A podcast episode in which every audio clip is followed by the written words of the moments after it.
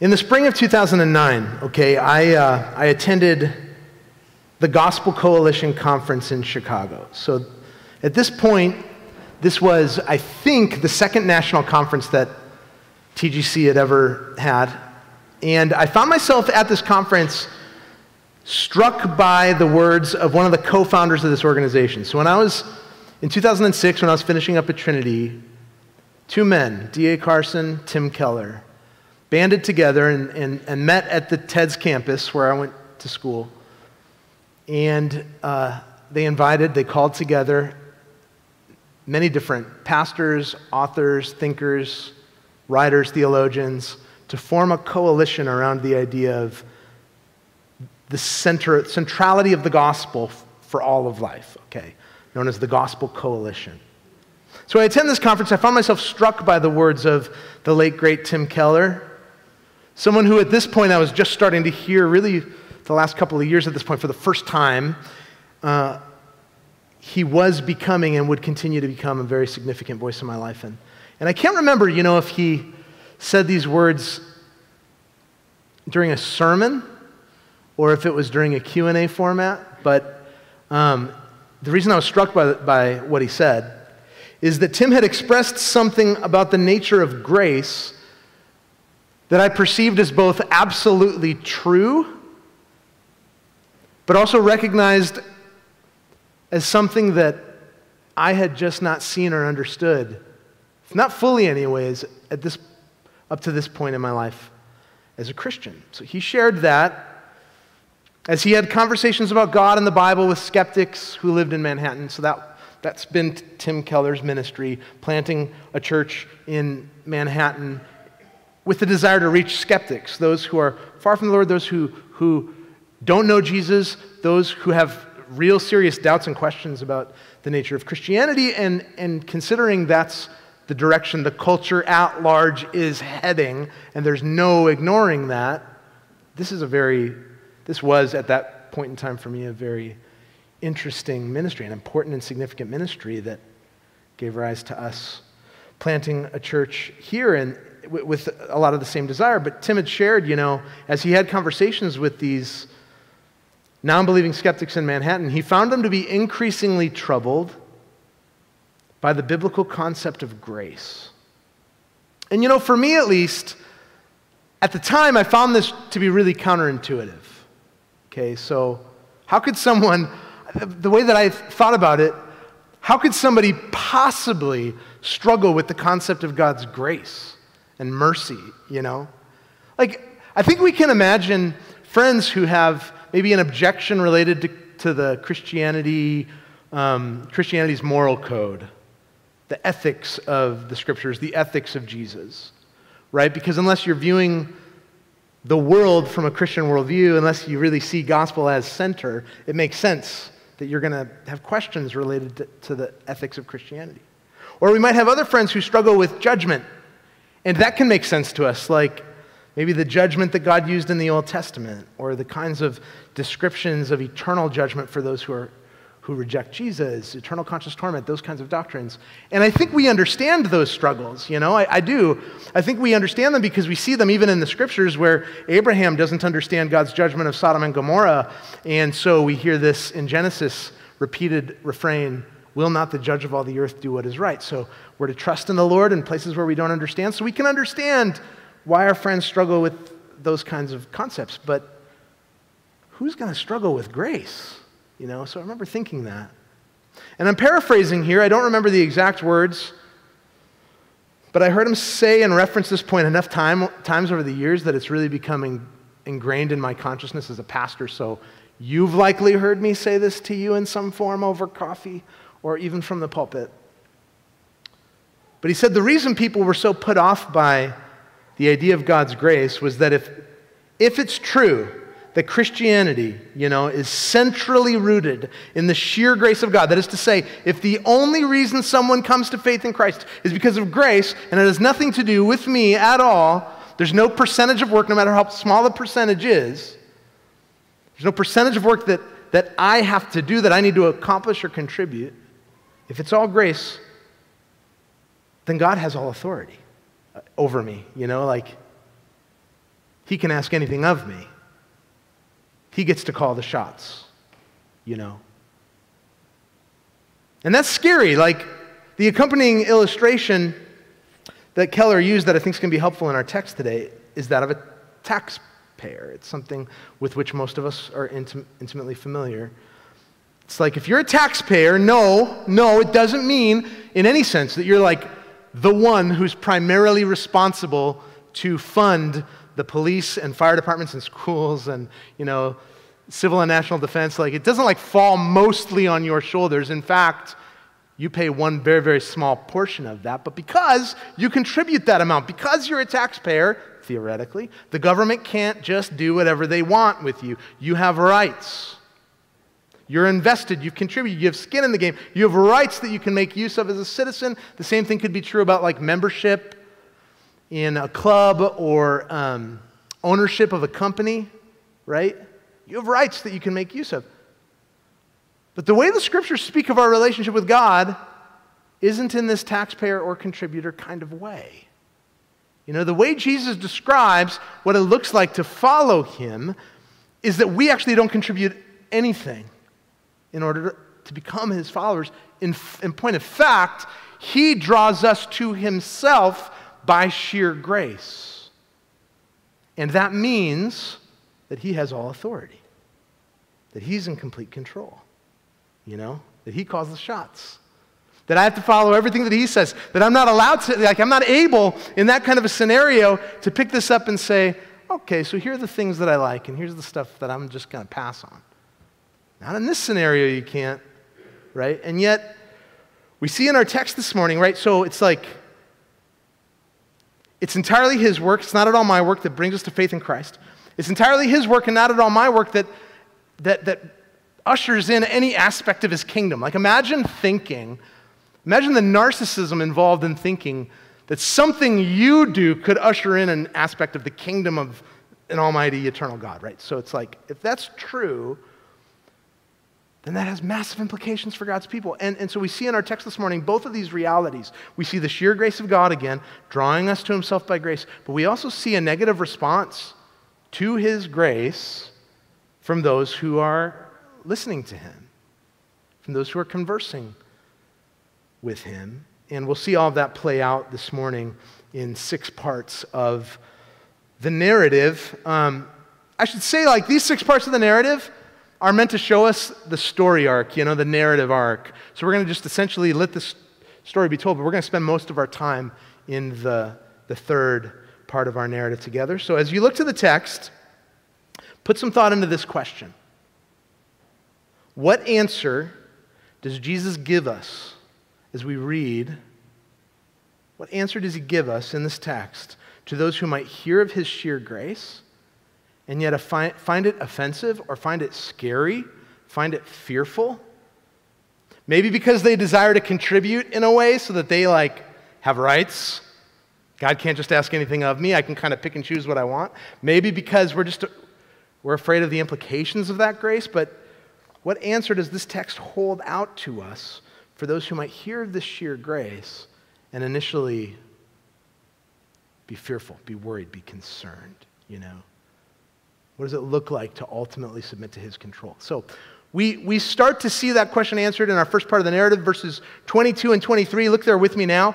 At that time, the Feast of Dedication took place at Jerusalem. It was winter, and Jesus was walking in the temple in the colonnade of Solomon. So, as we often find, the first part of the narrative is the context. The context. And as we've seen before, you know, John wants to do more in establishing the context than simply show us the time and location of the events in question. Like he does that in the text, okay? We see it happen. He gives us the situational context. When is this happening? It's happening during the Feast of Dedication. So that's this is important to establish like the time, the setting. Now, some of you who grew up in the church might hear that setting, Feast of Dedication. You might initially scratch your head a bit and say, Feast of Dedication, I've never heard of that. You know, I'm not familiar with it. And that's understandable because, like, we don't find any Old Testament command for Israel to observe a feast of dedication. Like in, as we review the Old Testament, we see a feast of tabernacles, and you know, we've seen that in John's gospel. We see the Passover. You know, there are these central feasts and celebrations that we see and recognize as like, oh, yeah, this Old Testament feast points forward to Jesus. But here we see a feast that wasn't authorized by the Hebrew scriptures. It came about later, but it's also one that I guarantee you're familiar with.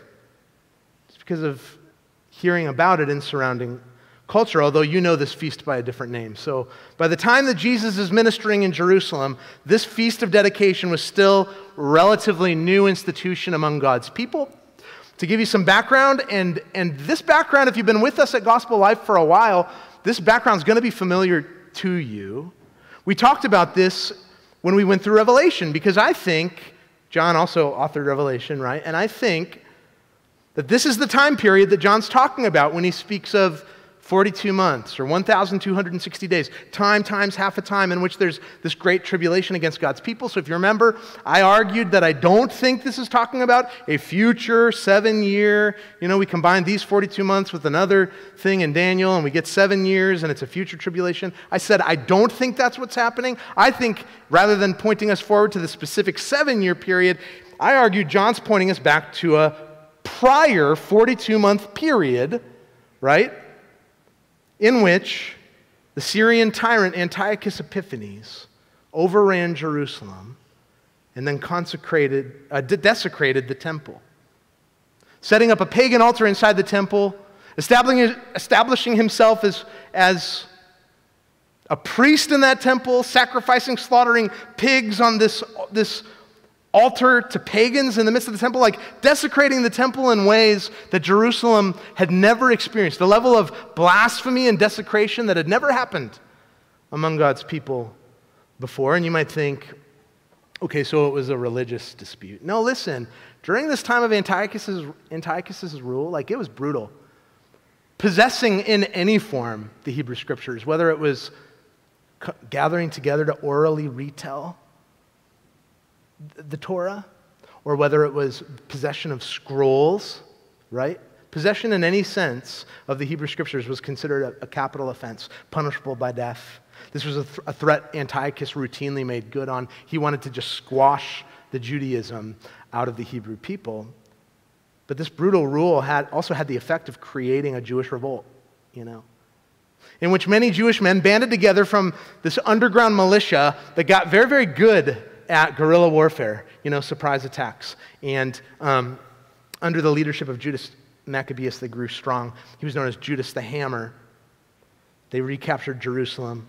And then after that, what did they have to do, right? Like, the temple had been desecrated like nothing else in their history. So, what did they have to do? They had to rededicate the temple reconsecrate the temple. So they recaptured Jerusalem, they reconsecrated the temple to God. The people celebrated this rededication of the temple for eight days.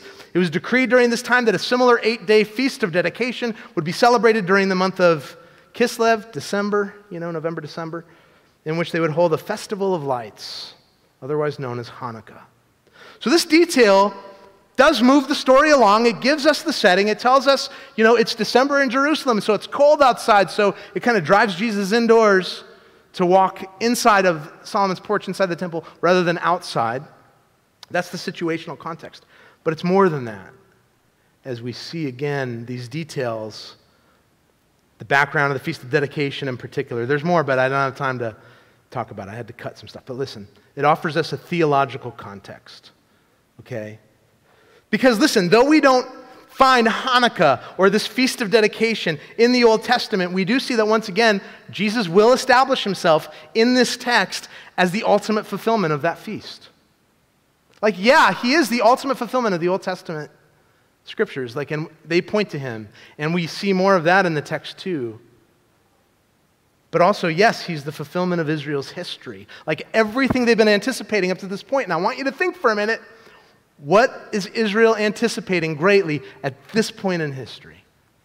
The Messiah to come, to rescue them from Roman oppression. So think about this. Think about like what all of this means in the text. Like, think about this feast of dedication in terms of what it means for a nation waiting on their Messiah. And as we said before, There was a fever pitch in Jerusalem during this time in history. They couldn't wait for the Messiah to come and lead them out of oppression against these horrible Roman tyrants. And so here they are in anticipation of that, while they're collectively setting aside eight days to remember when Judas the Hammer led them out of oppression from a foreign nation, a foreign oppressor, a tyrant, and into freedom and independence, right? So, like, Jesus is going to enter himself into that in more than, more than one way, all right? And that actually moves us now from the context, secondly, to the confrontation. What happens in the midst of this context? Like, what do we see in the text? Verse 24 So the Jews gathered around him and said to him, How long will you keep us in suspense? If you are the Christ, tell us plainly. All right, so once again, we see this phrase, the Jews. Most of the time in John's account, this refers to the Jewish leaders that oppose Jesus' rule. It does not mean the Jews collectively as a people. In fact, Jesus' disciples are Jewish, Jesus himself is Jewish. Uh, many of the followers who come and believe in this very text that we're going to read about this morning are Jewish. So it's talking about those who have power and authority, religious power and authority, who oppose Jesus. It doesn't always mean that, though. So the question is, does this expression here refer to those who oppose Jesus? And I think we can see the answer right away in their question. Now, you might read it initially and say, well, it doesn't seem so clear. You know, it doesn't seem so clear, Jeremy, right? Because we might say, aren't they just looking, aren't they like looking for more clarity? They're just asking Jesus to no longer keep them in suspense related to who he is, related to his identity. So that, and, and that makes sense, right? Because the sooner he tells them who he is, the sooner they can worship him, respond to him, follow him, right? Well, no. The problem here is twofold. You know, first of all, if you've been with us in our John series for any amount of time at all, this, this should probably read to you almost like a comedy where a person has been clear about something, like over the top, almost clear about something over and over and over and over again. And the person says something like, Well, just, just tell me straight out. Tell me what you think. You know, like, that's what it reads like because Jesus couldn't have been more clear in a sense.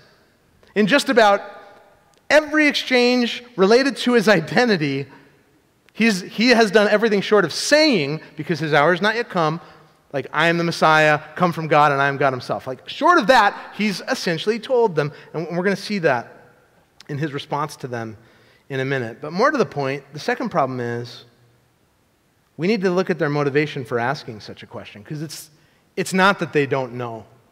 That's what we're going to see. Like, it's not that they don't know what he's said about himself. They actually have picked up on it. Like, given how they're about to respond to him when he once again provides straightforward statements about his identity, it's pretty obvious they don't desire this clarity from Jesus so that they can get about the business of worship. You know, by the time we reach the end, we see the reason they want to make himself clear to just say the words, Yes, I'm the Messiah of God, and the Messiah of God as God himself entered into human history, which would absolutely be blasphemy. Right? The reason they want that, if, if, if he's not God, it would absolutely be blasphemous, right? For anyone to claim this but God himself. Despite the fact that if they're paying any attention at all, they would have heard him say exactly that. The reason they want him to say it is they want to get about the business of attack. That's what they want. So they want to obtain an unambiguous statement from Jesus about who he is so that they can use it in, in a court, so that they can bring it before the authorities, so that they can charge him. You know, they want ammunition. It's, it's like, it's why it's a good idea to have an attorney present if you're ever sitting through a deposition, if you're ever being questioned in a deposition, because it's like you may have an attorney from the other side of whatever trial who's trying to he's, saying, like, oh, we just want you to be clear. Truth is, you know, just tell us the truth. They're trying to trap you into, into contradicting yourself, into perjuring yourself so that they can discredit you as a witness. Something very similar is happening here. So that's the confrontation in the text. These Jewish leaders who oppose Jesus are asking for him to give them what they believe would amount to a confession of wrongdoing so they can take clear, clear action against him, despite the fact that he's innocent of any wrongdoing. Okay. Um, how does Jesus respond? Here we move from the context and the confrontation to now, thirdly, the claim in verses 25 to 30. Because Jesus responds. So look at verse 25. Jesus responds here much like we might expect him to respond, given what we all know he's already said about himself to these people. right? I told you, and you do not believe, right? I've already told you. Do we really need to go back? Do you not remember? They do, but like it's, Jesus isn't saying he told them plainly, because his hour's not yet come, but simply like, have you missed these I am claims? Jesus is kind of calling their bluff, you know, like, have you missed these I am claims that I've been making about myself? Have you missed the words I spoke after healing the, the man at the pool? Have you missed, or, or, or healing the, the man blind from birth? Have you missed what he said about me and what others have testified about me? Everything that I talked about in John chapter in chapters 5 and 6, right? Like, have you missed what these signs signify? Obviously, they haven't. They haven't entirely missed them because they've already set out to attempt to arrest him formally. They've taken up stones to stone him for saying some of these things. So the central issue here isn't that they've like they're seeking understanding so that they can worship. It's not that they've misunderstood and you know a little clarity would go a long way here if Jesus would just say, "Look, this is what I'm saying," so that they can you know respond fairly. Central issue isn't misunderstanding, it's unbelieving hearts.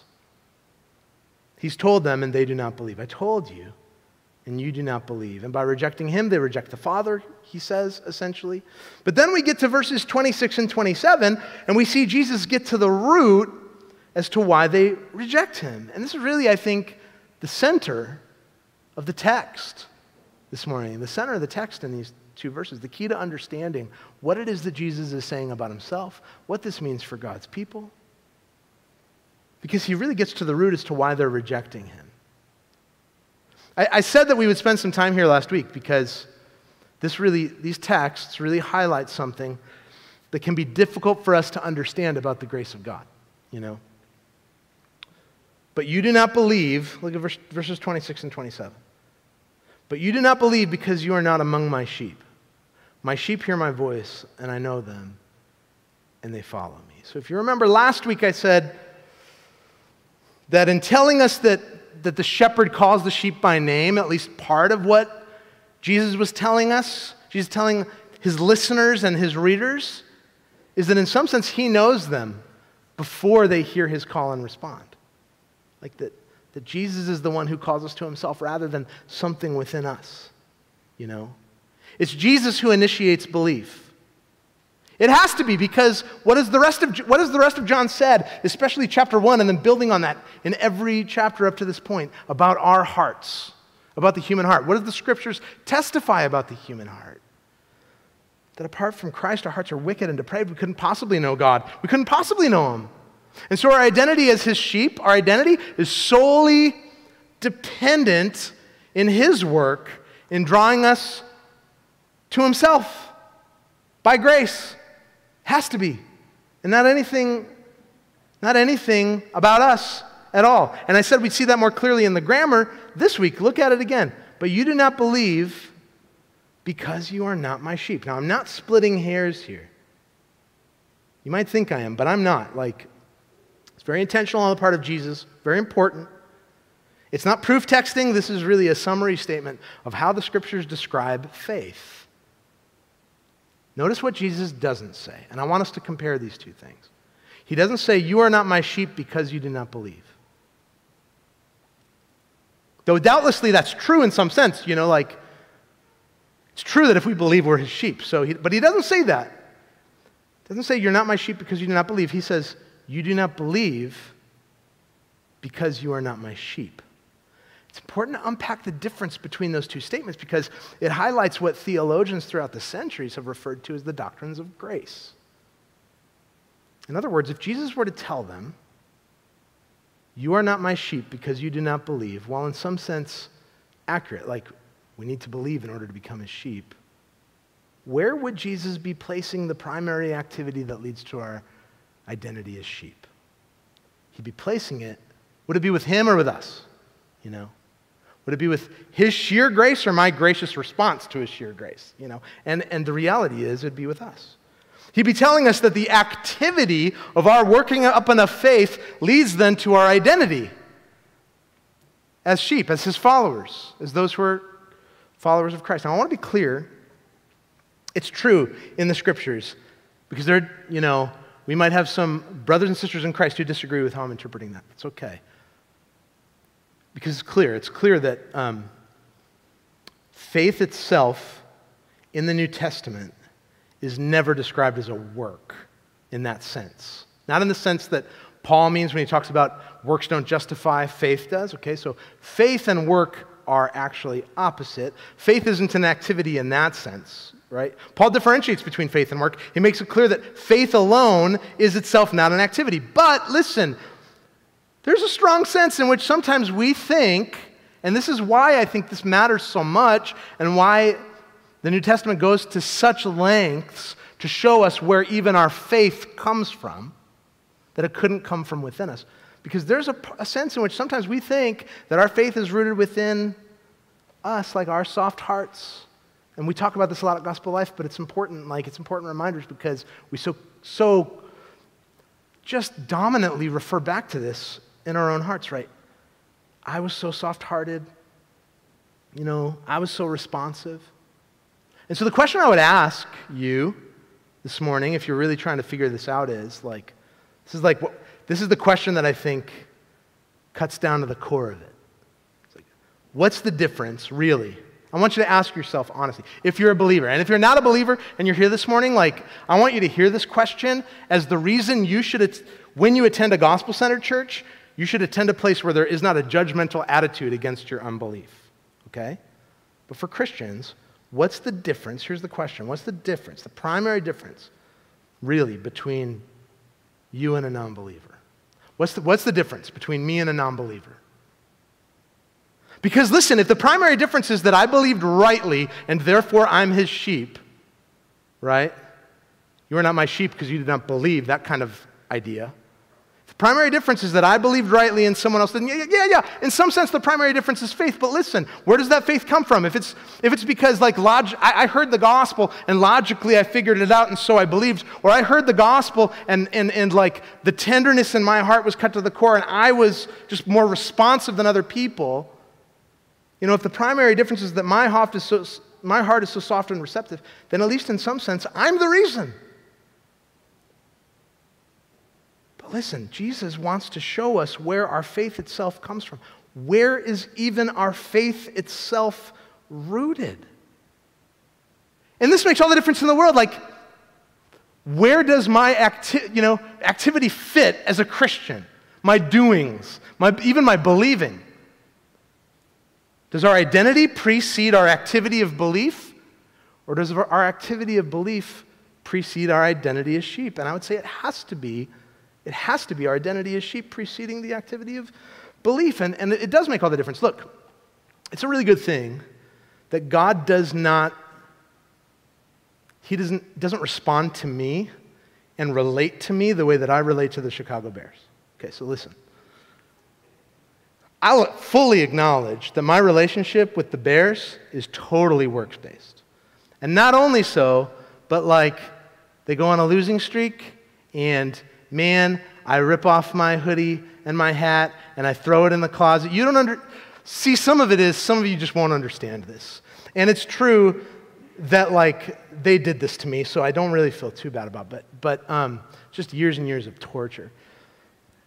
But it's like, you know, how much more torture have I given the Lord? But nevertheless, I, I approach um, I approach the bears with this very works-based mentality, and I just I, I don't want to talk to them. Okay, so that's and then, and then they, they win 40 to 20 on Thursday Night Football, and it's like, all right, maybe I'll get that hoodie back out of the closet, you know, and, and wear it around town finally. Totally works based. Totally just like their activity precedes their identity with me as like whether or not I'm going to be a fan, okay? But then on Saturday, my sons played football, you know, and they're, they're both quarterbacking for their teams on Sunday. And man, it was exciting and fun to watch. I got some video if you want to see afterwards. Um, and uh, I do got a lot of good video and a lot of good uh, pictures. But it's like, honestly, like there's nothing that could have happened that wouldn't be, have been making my heart rejoice, you know, at, at like watching them play and you know, even in the struggle of it, even in like the throwing of interceptions or the throw, you know, like like bad decisions or what. you you just your heart is with them, man. Why? Because their identity as my sons absolutely precedes their activity as football players, you know, or what it is that they do that they're trying to make me proud. Like this makes all the difference in the world in terms of how God relates to us. Our identity as sheep precedes our activity of faith.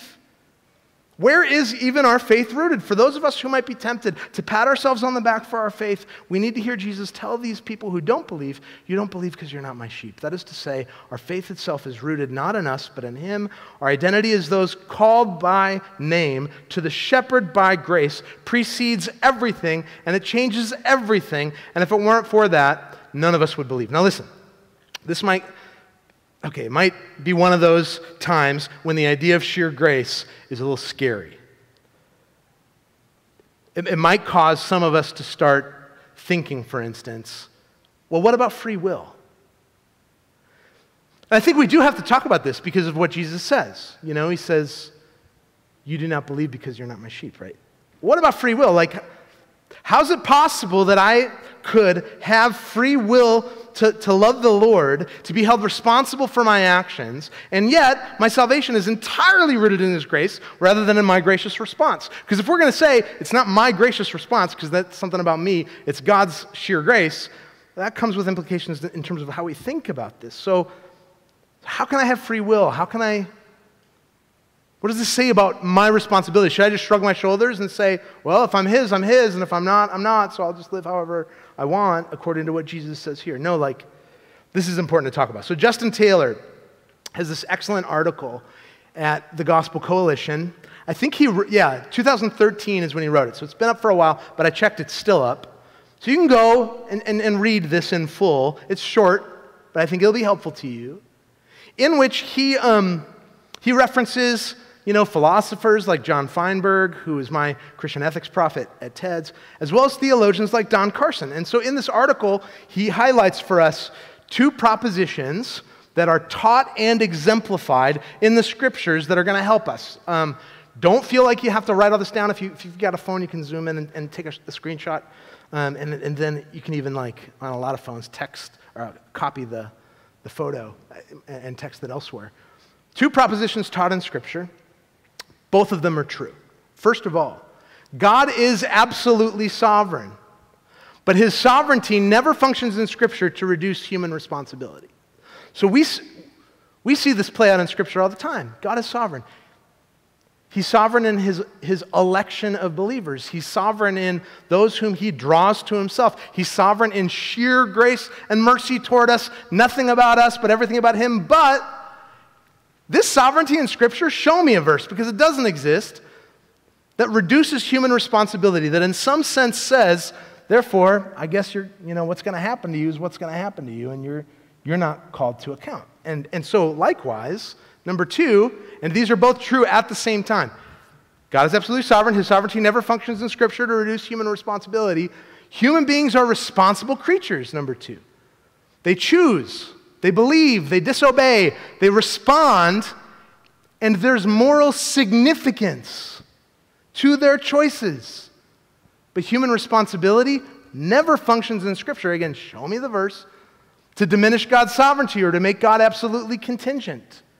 These two things work together. In fact, like we see this, we see Jesus say, say to the people, he says, like, Oh, Jerusalem, Jerusalem, who stones the prophets and kill those who are sent to it. How I've longed to gather you as a hen would gather their chicks under their wings, but you were unwilling. He doesn't say, How I've longed to do that, but like, you know, you're not my, you know, you just were never mine. And so it's not really your fault. I'm not holding you responsible. He, he doesn't say that. He says, how, how I long to do that, how I long to gather you, but you were unwilling. Your response was unwilling. Therefore, your house is being left to you desolate. Jesus gives judgment on the basis of moral responsibility. At the same time, that entire chapter is, is rooted in the sovereignty of God in all things. That He knows all these things are going to happen and that He is indeed driving these things along. So, okay, in this commentary on John, Carson said something similar to this that made, uh, made me think of this article. But this is what he writes. He says, Neither Jesus nor John in this text, right, means to reduce the moral responsibility of the opponents in the slightest. They're not saying, Jesus is not saying this to make them feel like disconnected in terms of their responsibility, like they're not responsible. That they are not Jesus' sheep does not excuse them, it indicts them. But the predestinarian note, that is to say, this idea that it's God who does this, it's God who initiates and not us, ensures that even their massive unbelief is not surprising. It is to be expected and falls under the umbrella of God's sovereignty. In other words, we can trust.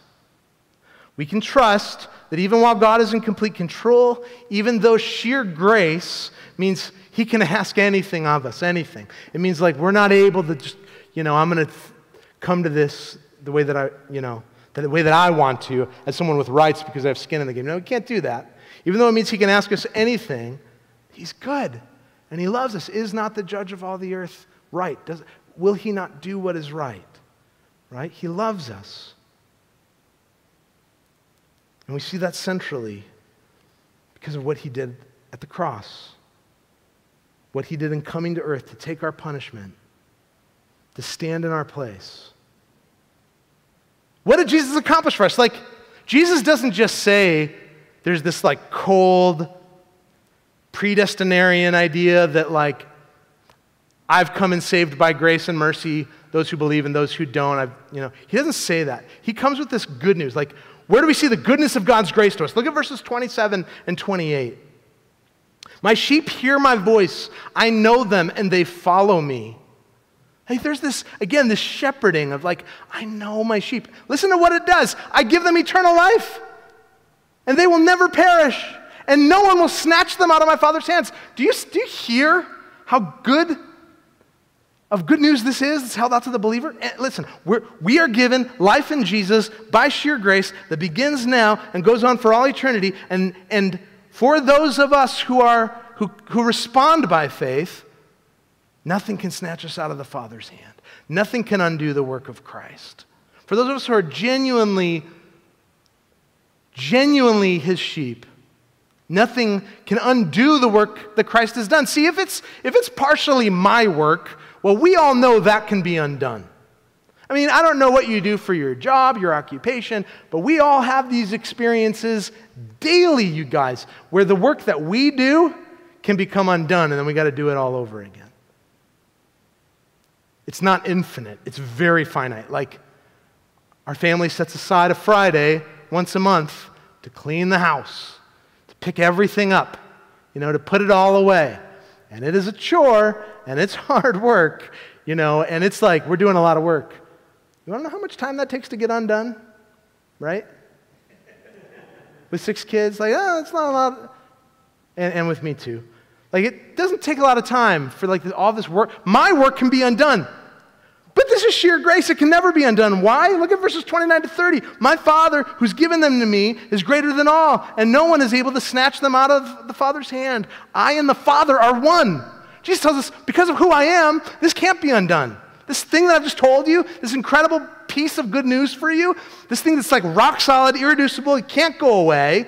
Like, if the work of an, an eternal God is the one who did this, you can take it to the bank. Like it's Jesus' work at the cross. It's the Father's work in drawing us to Himself. It's the Spirit's work in showing us Christ that our hearts might respond, that we might be cut to the core and see our sin and our need for a Savior. Like, and it's here that we see why what we believe about Jesus matters in terms of how we live.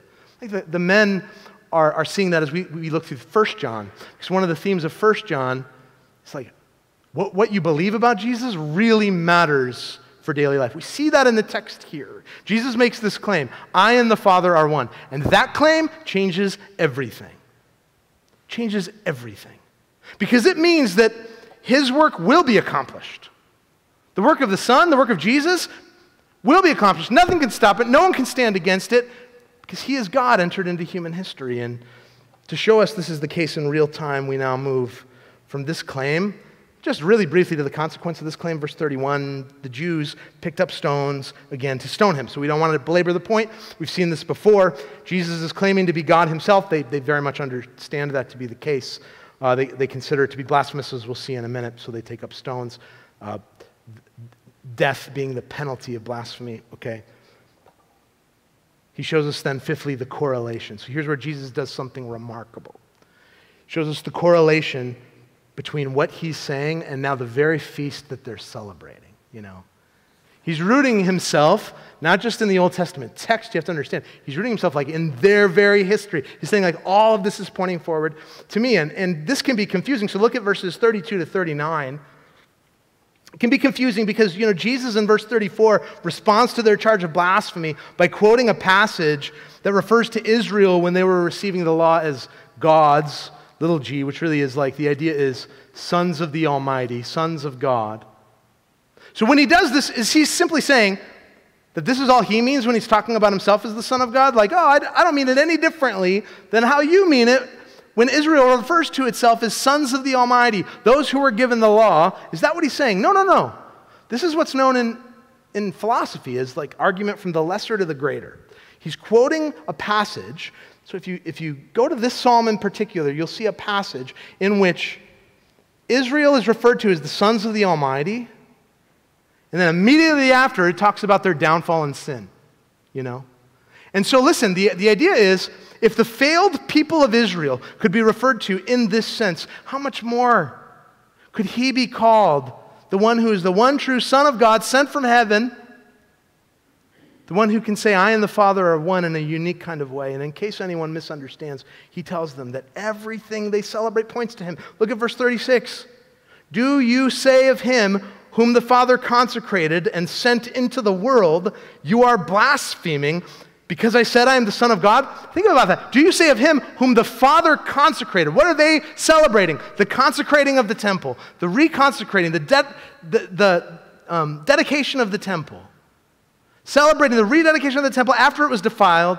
But here stands before them the true and better temple. The one who comes to mediate before God and man, the one who's been set apart for all eternity past by means of his existence as God himself.